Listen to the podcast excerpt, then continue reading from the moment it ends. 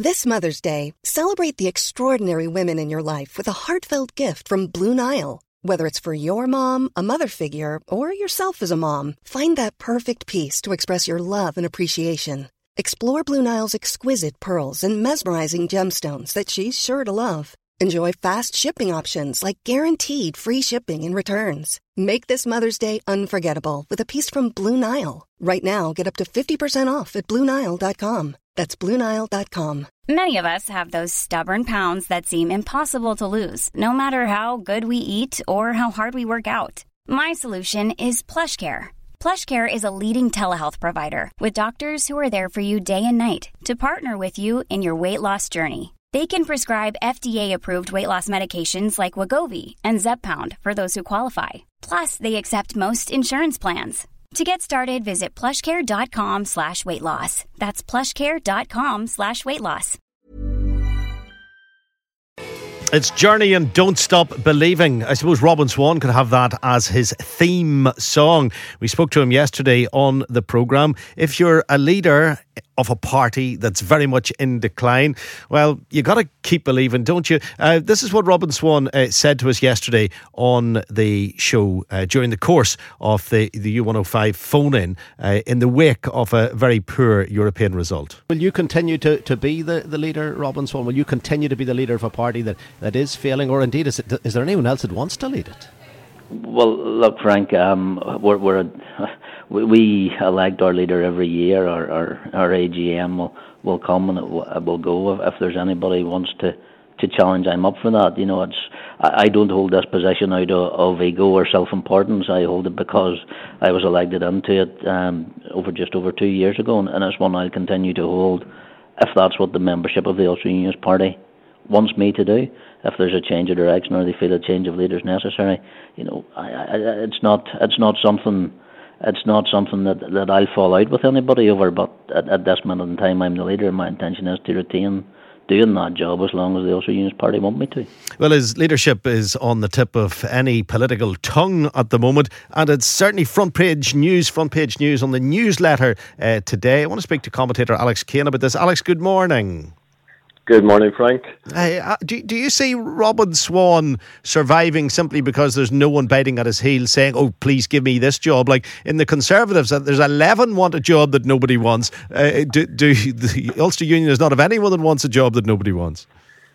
Well, in terms of the, since the leader can only come from the Assembly Party, they don't even have an 11, 11 Assembly members to, to, match the Conservatives, which is a problem for them. Look, in fairness to Robin, I think it, it is worth saying this. Um, when he didn't expect to become leader of the Ulster Unionist Party. He didn't seek the leadership of the Ulster Unionist Party. I remember it was at the time of the 2017 Assembly election when the Ulster Unionist Party had lost another six seats, and basically Mike Nesbitt on air, and I was in the television studio watching an interview, and Mike Nesbitt on air basically just announced that he was standing down. He decided to uh, stand down as leader the next two people were Doug Beattie and Robin Swann, and it became quite clear that Mike hadn't told them. So suddenly, out of nowhere, these guys were having to decide who the leader would be. I think there's some of them thought they were too inexperienced and maybe not not at that moment the, the obvious choice. So Robin was asked, and bless him, I said, "Yeah, well, look, if you think, you know, we need a leader, and really, if, if we can work together, and you want me, I'll take it." And that seems to be his. But, I, I, I think it's worth saying that, Frank, simply because this was never a case of, oh, I have a plan, I have a, I have a, a, a strategy, I have a way forward for the Ulster But this is a guy who just hadn't been elected all that long as an, M- an MLA in his own right, suddenly finding himself in a position he never expected to have, with one election following another election, never really time to prepare, never really time to get to grips with anything. So, yeah, it, it, it's he'll hang on. I think if, if the party wants him to, the sense of duty. But also, you're right, Frank. If, if the second bit is, is there somebody sitting there, you know, chomping at the bit? No, there isn't. There's no one I know who has come up with an alternative plan to what Robin's been doing. No one I know who could actually unite the party on anything at all. So, um, no, I think Robin will, will stay, but simply because there really isn't a huge demand to, to take over the job. Particularly if we we could have a general election in a few months' time. We might have a second referendum. We could have another assembly election. Like all these things are now in play. Will they still be around in ten years' time? The Ulster Unionists. That is a very. I was thinking about this last night. That here we are, two years away from the Northern Ireland centenary. And yes, it is possible that the, the party which governed uh, Northern Ireland for the, the first 50 years of, of that period and remained the main unionist party up until 2005. So only talking about 14 years ago it ceased to be the, the lead party of unionism. May not survive, Frank, in the sense it won't have disappeared in, in, in two years' time. But I, I re- when you look into the future of a party and, and where it can make progress, the only way you can do that, there are only two possible ways. First is the collapse of your main opponent, which would be the DUP. I do not see that happening anytime soon. And the other would be where you're going to make electoral progress in your own right. And again, with maybe three elections coming up in the next 18 months, two years, again, looking at the cold hard figures, I don't see where the Ulster Unionist Party makes any gains. So I think the best it could do is probably stand still, tread water.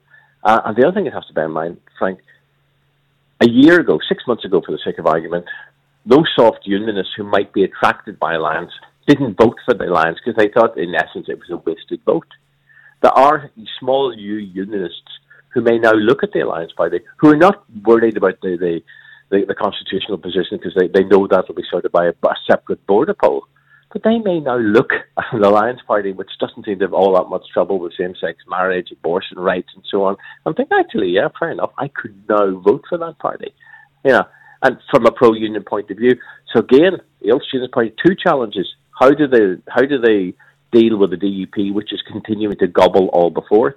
And also, how do they deal with an alliance party, which now looks like a reasonably safe bet for um, some some people who would naturally have gone to the UUP before? So if we, if we presume that Sinn Féin and the DUP are going to continue to be the biggest parties in this part of the world, if we look at the demise of the Ulster Unionists and the rockiness of the SDLP, is there a possibility that nationalists who are coming away from the SDLP but who don't want to vote for Sinn Féin will put their shoulder to the wheel behind Alliance and a considerable number of unionists coming away from the Ulster Unionists who don't want to join the, the DUP will also go Alliance, and a, a, Alliance could be a big player in 10 years from now or less.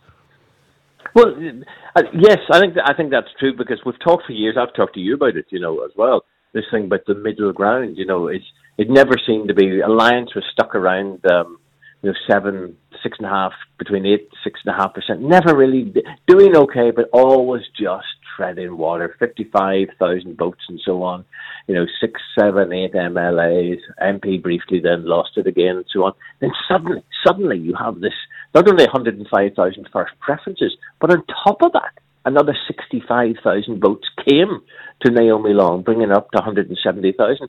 That's a huge number of people, Frank, who have now indicated, for one reason or another, and from across the political divide, that they are willing to give Alliance a preference the key to all of this, whether or not uh, Alliance is going to make this growth, that this is something special we're looking at rather than a blip, is whether or not, um, if we had an assembly election, whether or not enough people on the on, soft nationalism, uh, soft unionism, along with Alliance's traditional core vote around 60,000, is willing to say, look, since the constitutional issue is not a matter for the Assembly, it's not a matter for this, it's not a matter for that, and since the Alliance Party seems to be the only party that's trying to actually bring everybody together, we will now vote okay. Alliance.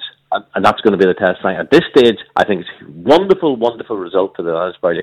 Whether it means anything the middle ground, we will not know until there's an Assembly election. Okay. Uh, Alex Kane, your comments are always very welcome. Uh, thank you. Heading towards the news at 10.